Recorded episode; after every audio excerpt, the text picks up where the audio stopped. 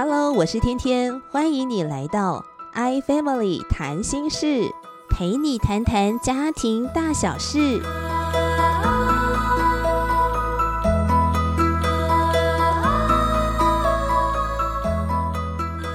欢迎收听 i Family 谈心事，陪你谈谈家庭大小事。我是你的好朋友天天，让天天和一群家庭教育达人来提供你优质又多元的家庭指南跟 paper，让你很有效的来面对家庭中的大小事哦。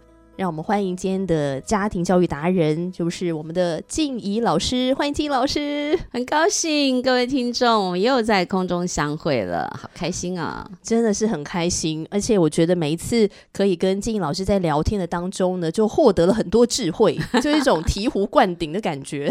而且我觉得这个对父母来讲啊，在育儿的路上呢，又觉得哇，重新看见了希望的感觉。因为诶，知道哦，我可以怎么样来观察我的小孩，然后从这个观察当中呢，给予孩子最这个怎么说啊，合适的一个帮助，嗯，合适的一个陪伴。谢谢天天的肯定哈。所以，我们今天要再继续学习多元智能哦，总共有八大智能。那今天静怡老师要跟我们介绍的是哪两个智能？好，我们就往前来复习一下哈。我们的第一集呢，啊，我谈到的是考好成绩的智能，谈到的是语文智能，还有逻辑数学智能。第二集呢，我们聊到的是我们的创意想象力的来源，谈到的是空间智能，还有肢体动觉智能。我们今天聊是第五种跟第六种哈，我们要聊一聊音乐智能跟自然观察智能。那我把这两种智能呢放在一起聊，我就是想。他们有某一种的特性蛮像的。哦，真的，因为乍听之下感觉差好多，差很多哈。对呀，好，音乐哈，在我的生活当中，嗯，是可以让我转换心情的一个很好的一个媒介哈。那所以还有自然观察智能，大自然也可以提供类似的这样子的功能，所以我把它们放在一起。是我我自己取了一个一个它的功能，是它可以让我带来好心情的两种智能：音乐智能跟自然观察智能。如果你要身心灵健康的话，嗯，好心情是很重要的。真的，真的，你必须一定要找到抒发、舒缓或者是排解对情绪的一些。我想每一个人都有不同的方式啦。那这两种智能特别可以帮助我们。哎，那我们要怎么去观察这个孩子他有音乐跟自然观察的智能啊？嗯，音乐智能可能比较容易哈。那我们在现在这个音乐产业。也越来越发达的状况之下，其实我们真的是到处都可以听到音乐啊，甚至其实我们对音乐不是说它只是有 melody 的那种有旋律才叫音乐，其实它只要有声音哈，有一种节奏就叫做音乐智能。我突然有一个问题，哎，我这样会发问的太快？是没问题。就是说有一些人他唱歌五音不全，这样子是有音乐智能 吗？好好，请听众朋友不要对号入座。所以，我们音乐智能的呈现，它不一定是要。很会唱歌，甚至它不一定要会弹奏乐器。哦，是这样哦。它是一种能力，会欣赏，然后会用旋律以及节奏在思考的这样的人，他是音乐智能。所以对音乐的熟悉度，哈，其实音乐熟悉度应该是说，我刚刚讲过，我们现在的社会环境当中充满了这个。也就是说，每一个人音乐智能很容易被启发，因为环境多，对，很容易就启发他共鸣啊，对，或者是说，哎，我可以学习这种音乐，学习这种乐器，但是。像我这个时代，哈，我我我们家里的环境啊，在在那个时代，不见得很多的孩子都有机会去学习乐器。嗯，但是我们仍然有音乐智能啊，我们可能听垃圾友叫做 radio。我刚刚想到垃圾友，垃圾友是什么？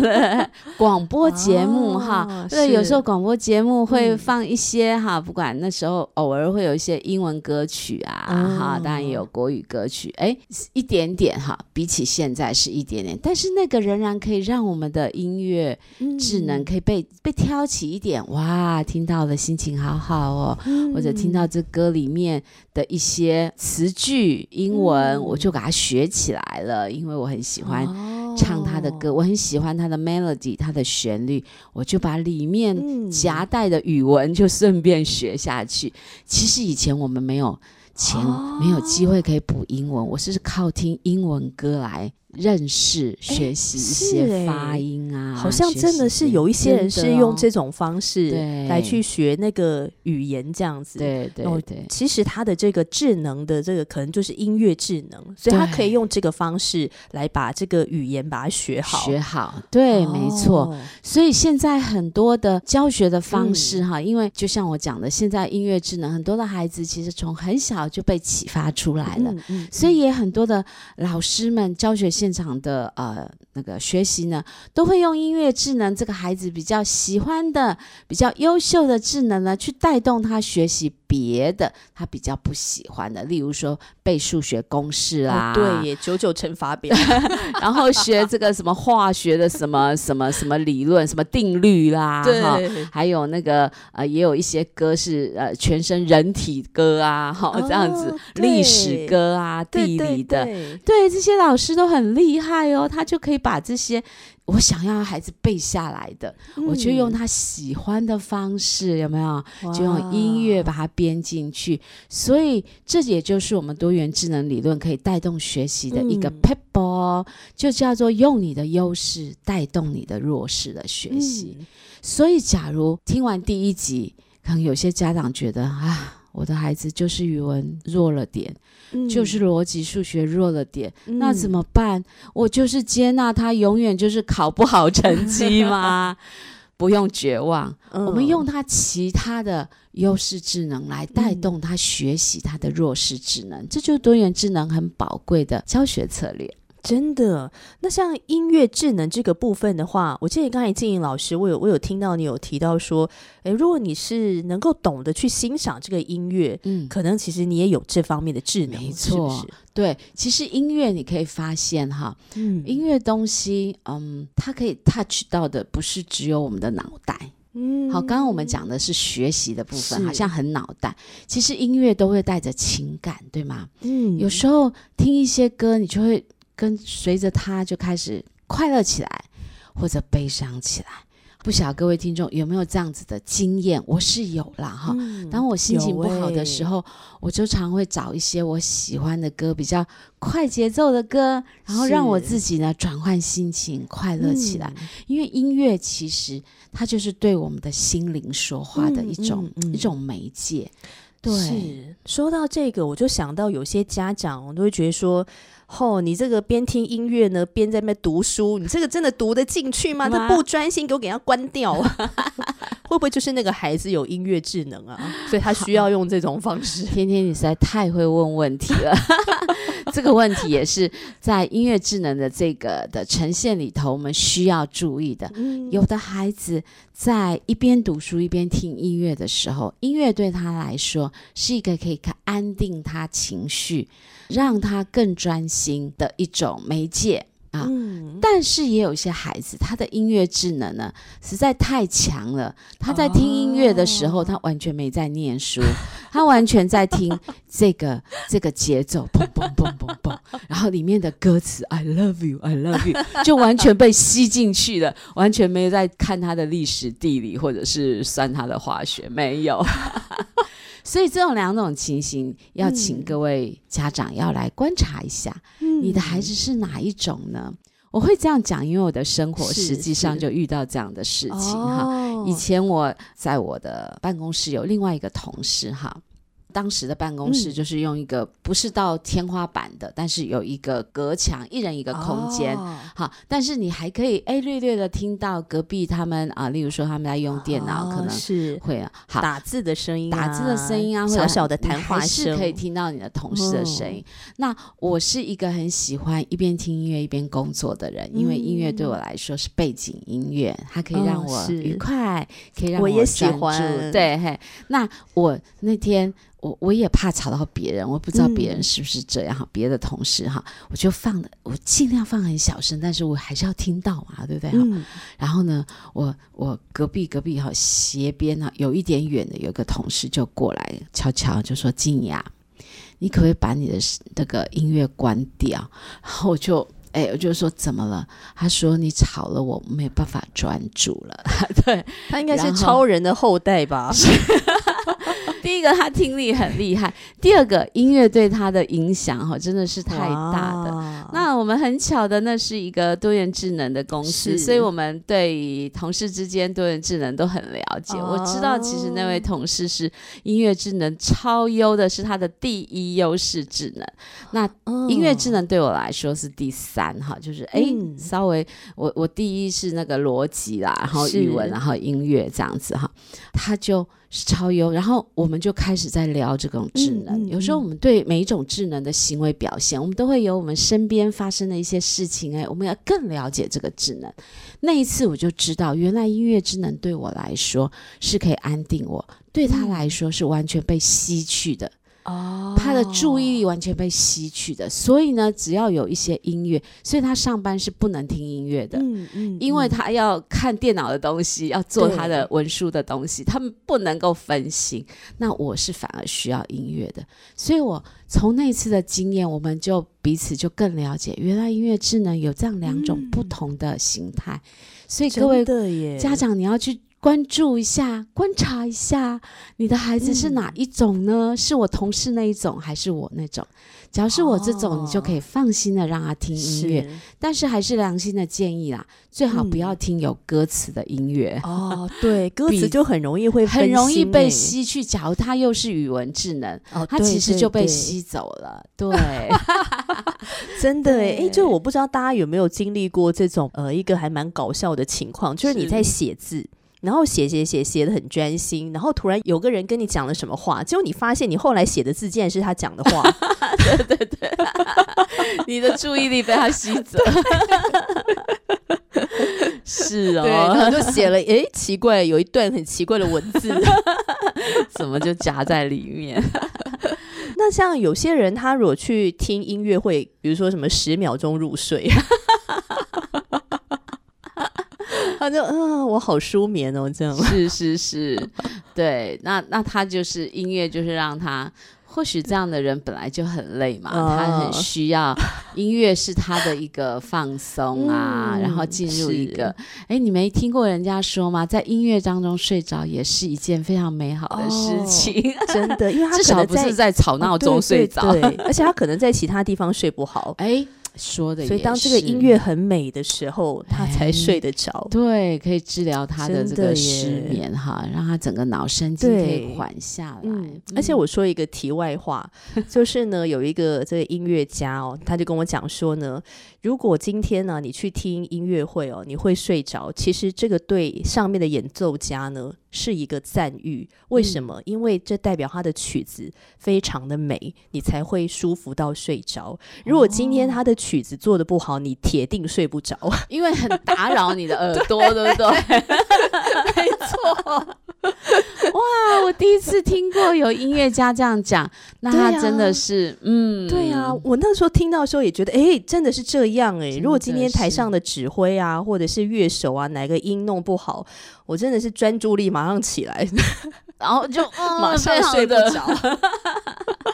是，是这音乐家有抓到其实音乐的功能，对对对，就是让我们可以非常 peaceful 安静下来，calm down，对，然后就是一个转换心情嘛，真的。那这个自然观察智能，我们要怎么样从小来发现？哎，这个孩子可能在这方面是特别突出。嗯，好，自然观察智能呢，其实，嗯。在加纳博士在分类的过程当中，他是最后一个被分出来的。其实自然观察智能跟逻辑数学智能有一个部分蛮像的，叫分类。分类，分类就是它的逻辑性。哦好，他本来他们两个是呃，加纳博士没有把他们分出来，但是后来他发现其实好，我待会再在后面再、嗯嗯嗯再解释清楚一点。所以自然观察智能有一部分哈是跟分类有关系。那你要想想看，我们的大自然是不是有它的规律？哦，是哎，对，哈，最简单那个日出日落啦，对哈月亮啊，嗯，有一个规则，有一个规则在里面。那这个、嗯呃水要怎么流啊？哈，或者是像我们学物理化学，其实也很多的自然的，例如说你烧水，它就会变成水蒸气啊，这些是不是嗯都是有一个规律？是所以这个规律其实也包含在自然观察的的能力里头，它可以找出它的哦环境的规律。那为什么冠一个“自然”两个字？特别就是指这个呃这个天地之间，嗯这个在大自然里面，那这些规律有时候会让我们很很有安全感，有哦时候会是让我们，所以它也是一个可以调节我们情绪。心情的一种一种能力，所以有些嗯。人他会很喜欢啊、当他遇到挫折或什么，他会说啊，那我就去做一个看看海，或者就嗯去走一走，走个半天哈，走出去花半天的时间走走路，看看天，看看云嗯。哈。像我儿子就很爱看云哈，啊，真的啊，或者是哎踩踩水，他就会嗯整个调节心情，然后再重新投嗯入他很有压力的工作当中。对，所以在自然当中的规律，也是属于我们自然观察智能的人的一些嗯能力。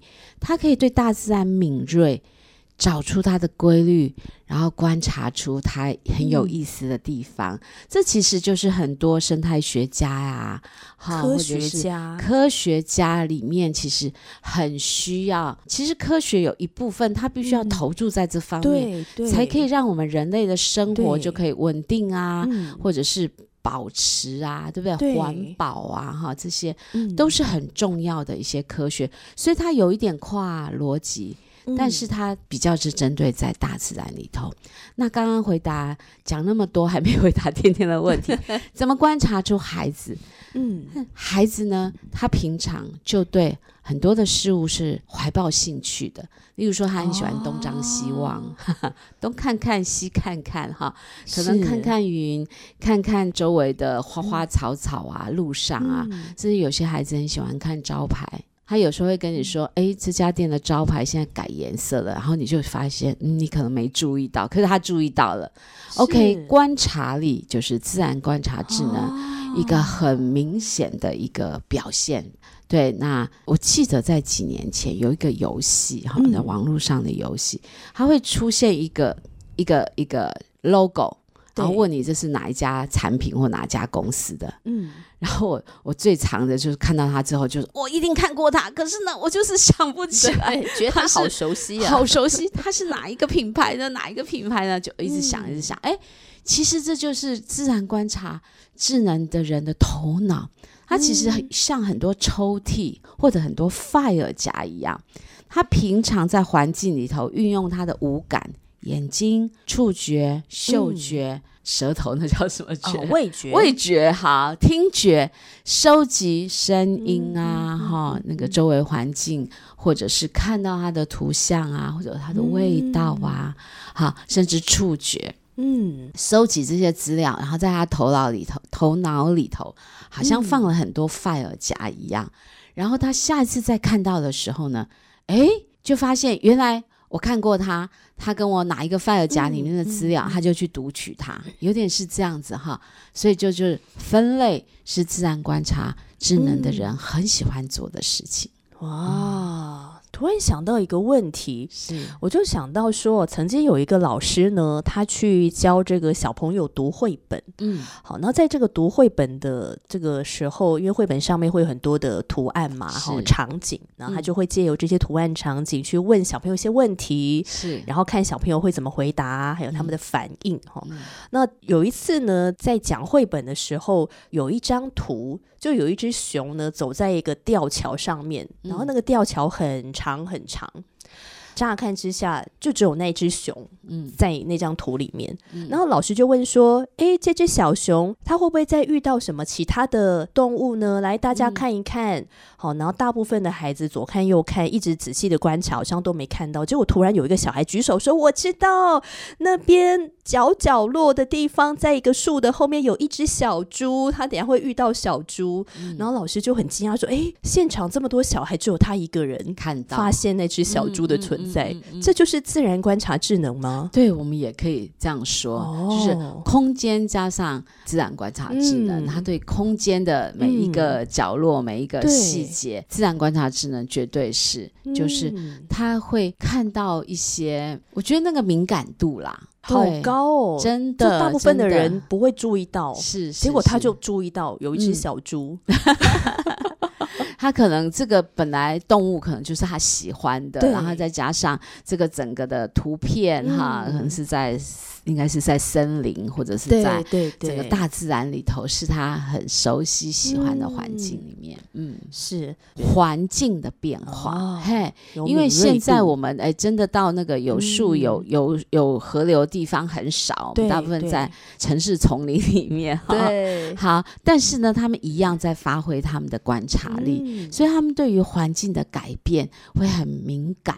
哈，哦例如说，呃，他可能会说，哎，妈妈，这家、像我刚刚说的，哎，这个、这家店换了招牌了，嗯或者是说，嗯、那个走过去就突然记得某一个路牌，哦路牌是几号是这样子。是是也就是说，他们的观察力，他们放进他们嗯头脑里头的那个资嗯讯嗯是嗯一直在放进去，是。但是他不知道什么时候会正好用到，就可以输出这样子。对，那这些孩子哇。就可以训练，这些其实都可以透过游戏训嗯练他的、对好棒哦。的敏锐度。觉得自然观察察智能的孩子，或者说这样的人，好像是一本行动的百科全书，因为他们可能从小到大都在累积很多的东西在他们的头脑当中，这样子。嗯，然后他们也会去关注哈，嗯。例如说环境的保护哈，生态的维持，其实都很需要这样子的一个，不只是观察力，还要有他的关注度、情怀对和热情放下去。像我就想说，怎么会有人可以去研究那个海浪，然后一天看它个八个钟头？只有那个耐性，这样每天持续的观察，然后去发现它细微的变化。他的热情在那个地方是对。哇我们嗯、人在这个嗯，大自然里，其实我们的角色不就是也让每一个这个规律可以照样的发生，是哈，保持它的一些功能，哈，像我们大家越来越有感觉，我们的环境其实被人类破坏的。超级的，呃，很多本来该怎么样的就没有怎么样，其实真的就很需要有这种情怀、对环境关怀、自然观察的人，来嗯投入，在怎么教导我们去保护他们。另外要再补充一点，就自然嗯观察的人，就长久。虽然我们说我们现在在从事城市的丛林里，是，但是这样的人哈，你叫长期就关在一个空间，看不到外面的天空，看不到一点绿叶哈，即使他摸不到，你也让他看一下好不好？他会喘不过气来，有点要窒息的感觉。哦所以这样的孩子哈，真的是不适合一直在密闭的空间里面学习哈。他可能，所以你有时候会看到哈，有些孩子哈，呃，在上课上到一半或者快要结束哈，他会忍不住看向外面的窗户。应该是说，从窗户看向外面的 树干，或者是天空，可能那个孩子是想要，我想要喘一口气，我想要呼吸一下新鲜空气哈。那下课就鼓励他出去外面跑一跑哈，动一动。他可能呃需要一点这个新新鲜的空气。听到静怡老师分享到这边啊，我们现在进入到这个多元智能的第三集嘛，我觉得聊到这边呢、带给我一个很深的感触，就是如果我们真的爱孩子，我们真的要多观察他。对，然后去了解他的这些行为表现，他的原因是什么？是你从这个原因当中去了解的时候，你就发展了，或者说你就挖掘出他的智能了。没错，没错，对。然后你用你了解他的方式，然后呢跟他互动，他就会发现哇，我的妈妈、我的爸爸怎么会？我的老师怎么那么了解我？然后又带领我一个。好的学习方式是我我能够达到的。其实孩子就他的自信心就被提起来了，而不是你一直告诉他你不行啊，你缺这个少那个的。我觉得我们还是用正向的鼓励方式，让孩子的整个的信心，嗯，头可以抬起来，面对他自己的未来。谢谢静颖老师的分享，亲爱的听众朋友，你也是音乐智能或者是自然观察智能吗？欢迎留言给我们哦。那今天的节目就进行到这里，谢谢静颖老师，谢谢大家。生活中总有些人或事让自己不舒服或感到压力吗？有时候你想要改善与人的关系，却事与愿违，在心里迷路了吗？欢迎你来预约谈心小屋，让小屋咨询师陪伴你探索生命旅程中的每一个重要时刻，一起找路、找方向，迎向崭新的未来。谈心小屋是你的心灵指南针。